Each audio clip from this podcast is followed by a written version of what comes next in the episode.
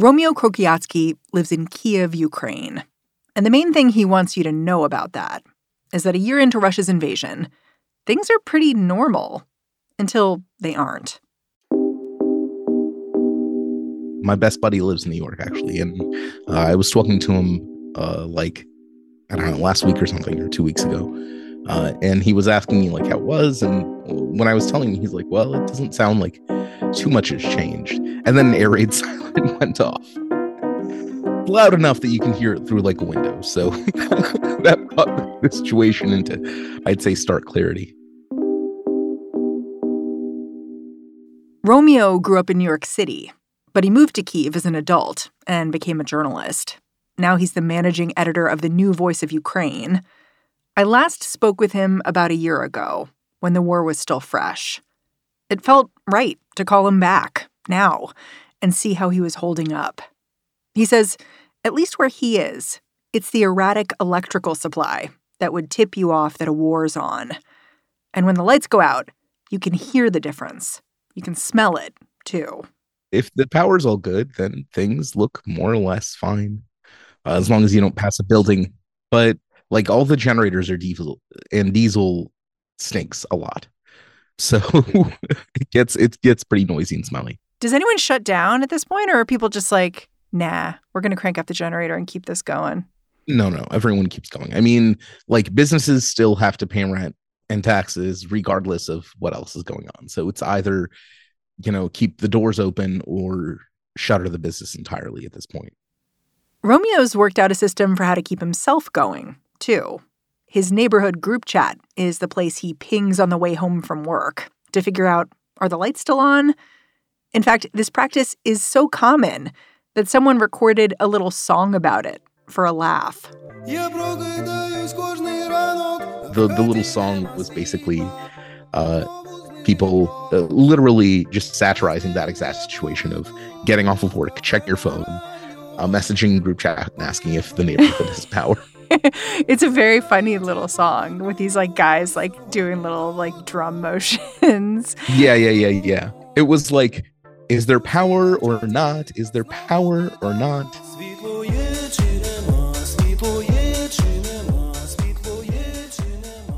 It's just funny that something can evolve to the point of being funny. You know what I mean? Like, it's like this is actually Russia trying to take away a vital source of energy for your country. And yet you're living it, you know? And so if you can't laugh at it, it'll get even darker. I don't know, maybe it's a stereotype, but it always seemed to me that Ukrainians have a much greater capacity for laughing at themselves than anyone else. We don't take many things very seriously, and even the serious things we try to joke about. Yeah. It seems to me a little like there's two Ukraines right now. Like there were the Ukraine you're living in, which is somewhat normal, and then Eastern Ukraine, where things are anything but. And you're the managing editor of the New Voice of Ukraine, so you must have colleagues all over the place, even in these other regions that are in pretty bad shape. How does your experience compare to theirs? I mean, Kharkiv was just hit today, and uh, an entire bus station was blown up.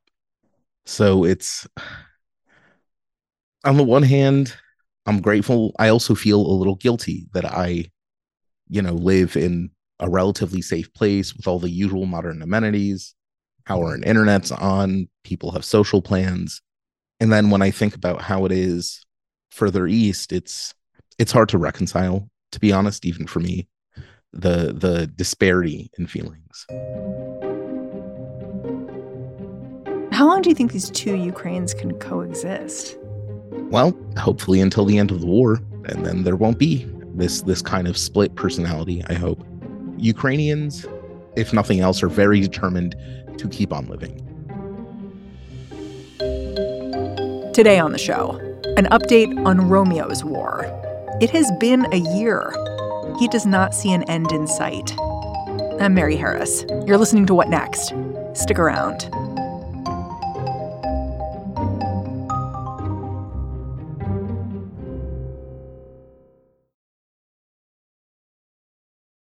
This episode is brought to you by Discover.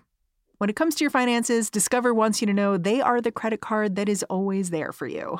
With 24 7 US based live customer service, everyone has the option to talk to a real person anytime, day or night. Yep, that means no more waiting for quote normal business hours just to get a hold of someone.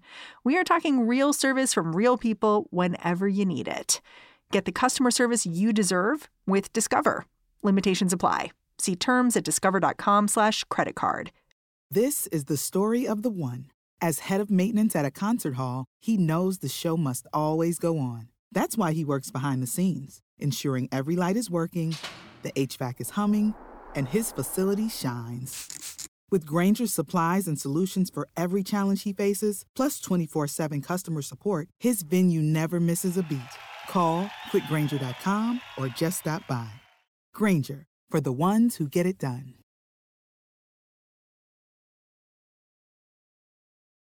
Early in the war, Romeo Kokriatski fled Kiev and went to his hometown, a village in the countryside. He was living alone, wondering each week if Kiev would finally fall to Russian forces. It was, at the beginning, it was a pretty chaotic situation because Kiev was still under threat. The defense lines were pretty fluid. It wasn't clear if the Russians were going to break through or not.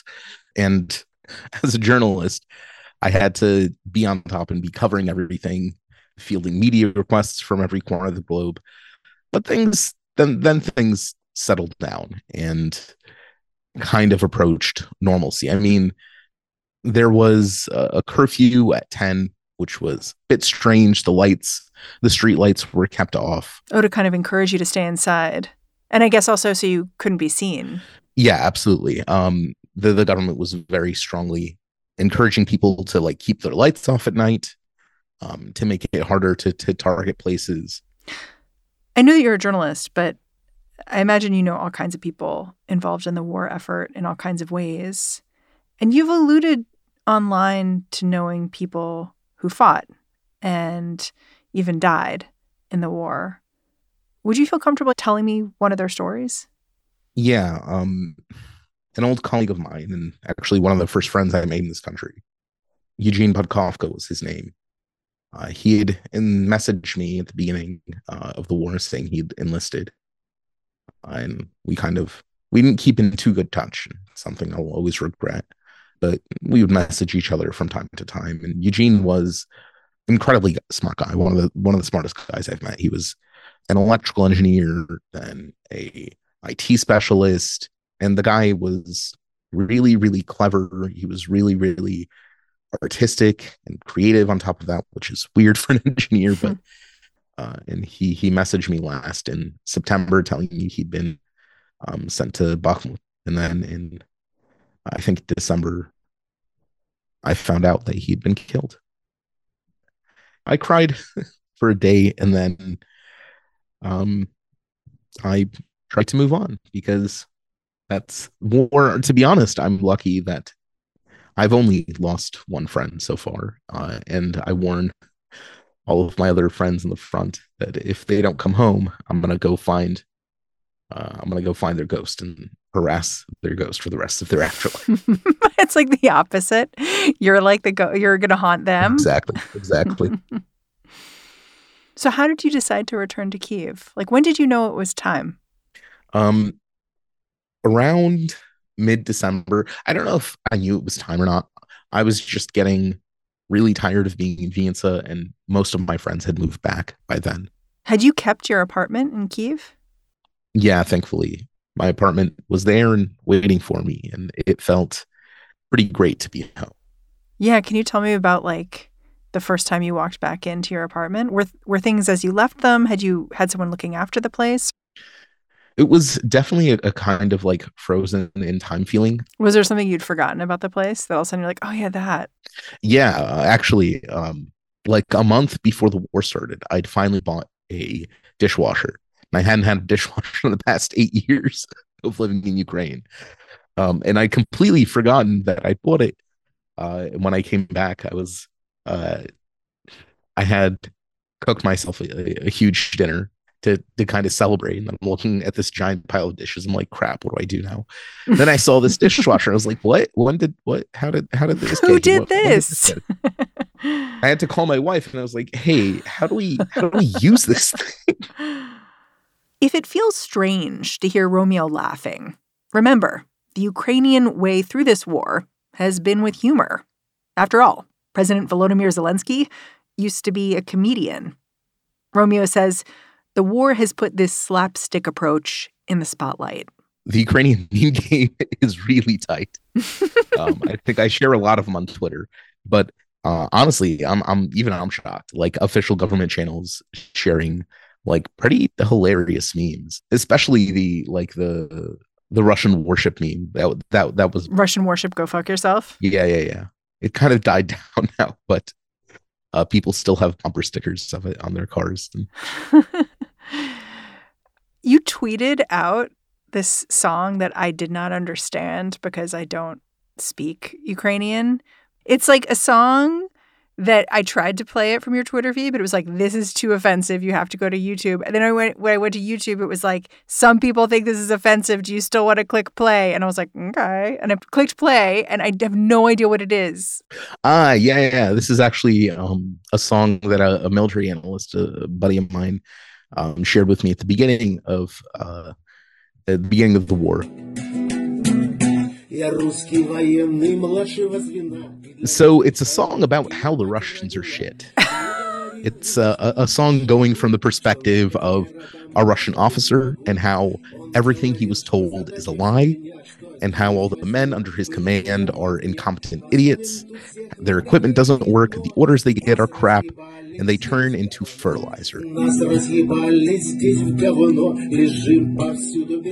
Then it switches to the perspective of a soldier who was lied to by his president, by his uh, minister of defense, by his commanders, and how he is also turning it into fertilizer.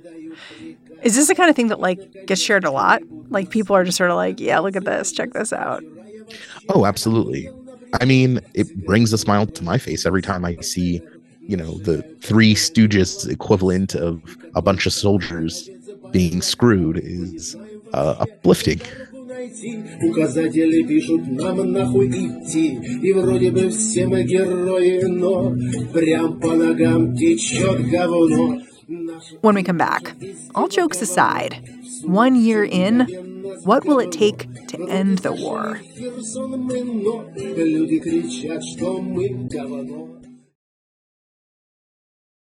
This episode is brought to you by Progressive Insurance. Hey, listeners, whether you love true crime or comedies, celebrity interviews, news, or even motivational speakers, you call the shots on what's in your podcast queue, right? And guess what? Now you can call the shots on your auto insurance too. Enter the Name Your Price tool from Progressive. The Name Your Price tool puts you in charge of your auto insurance by working just the way it sounds. You tell Progressive how much you want to pay for car insurance. Then they'll show you a variety of coverages that fit within your budget, giving you options. Now, that's something you'll want to press play on. It's easy to start a quote, and you'll be able to choose the best option for you fast. It's just one of the many ways you can save with Progressive Insurance. Quote today at progressive.com to try the Name Your Price tool for yourself and join over 28 million drivers who trust Progressive. Progressive Casualty Insurance Company and Affiliates. Price and coverage match limited by state law.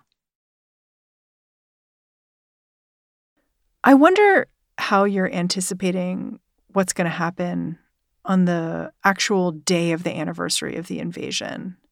You've noted that Vladimir Putin seems to like anniversaries. So, how are you preparing yourself?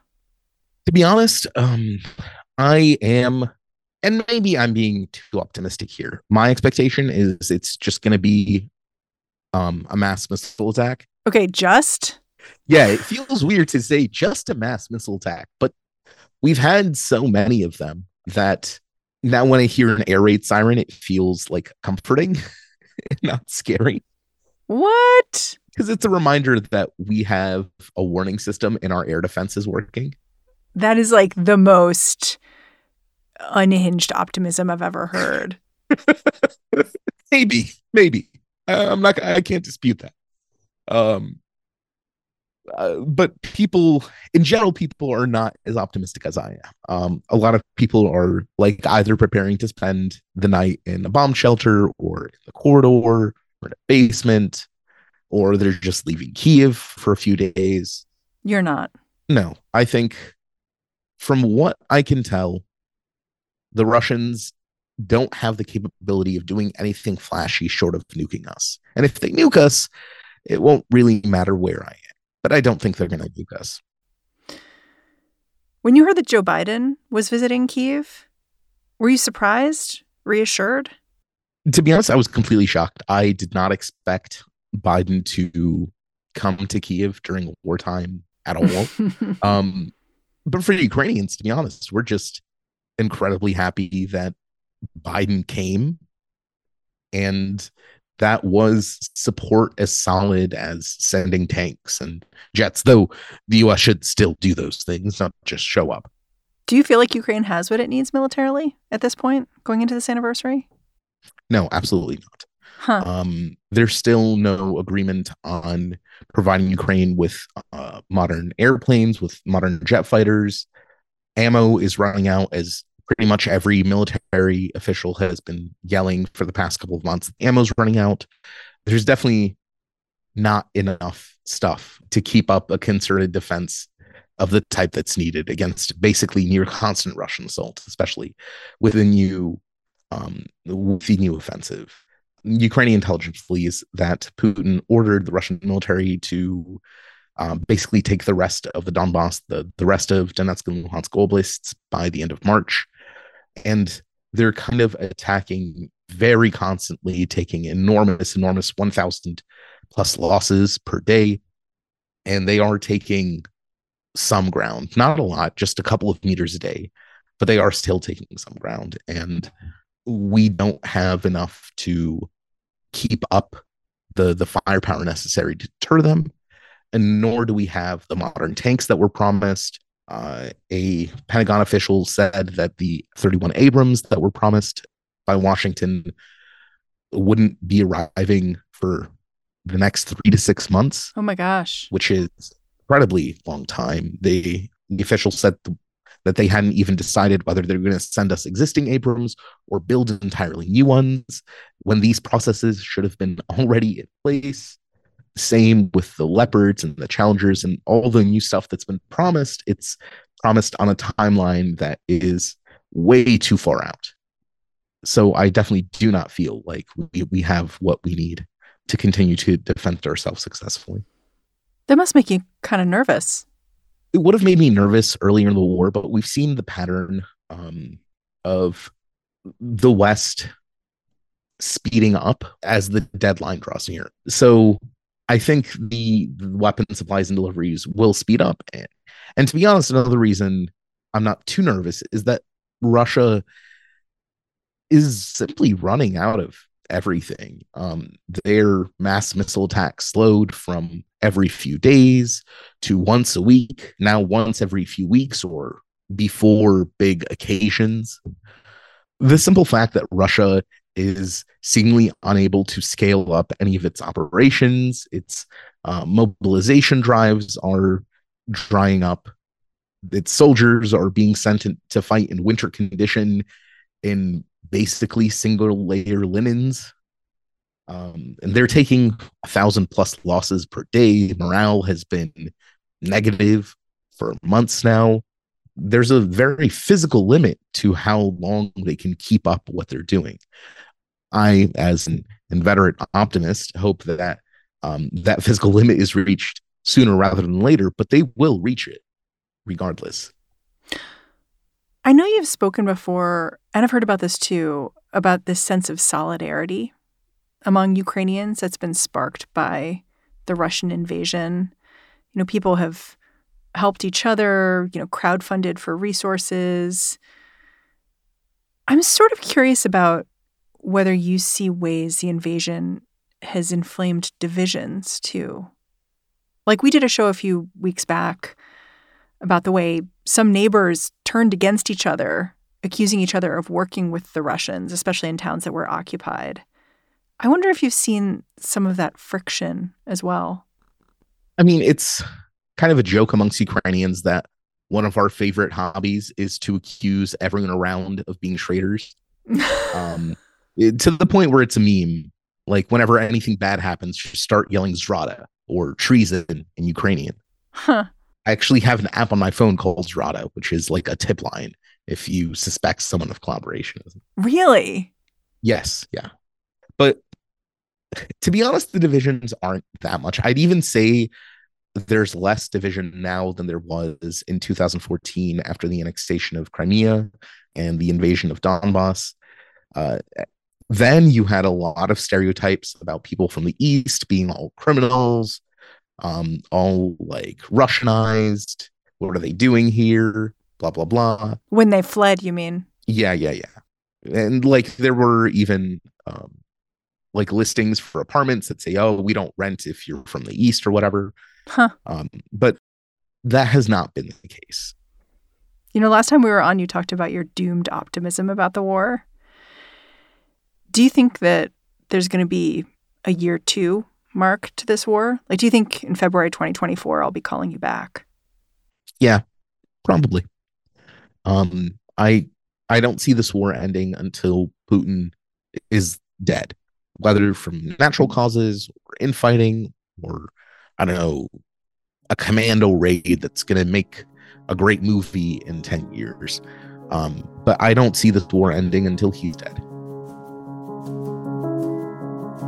Romeo, I'm really grateful all the times we speak.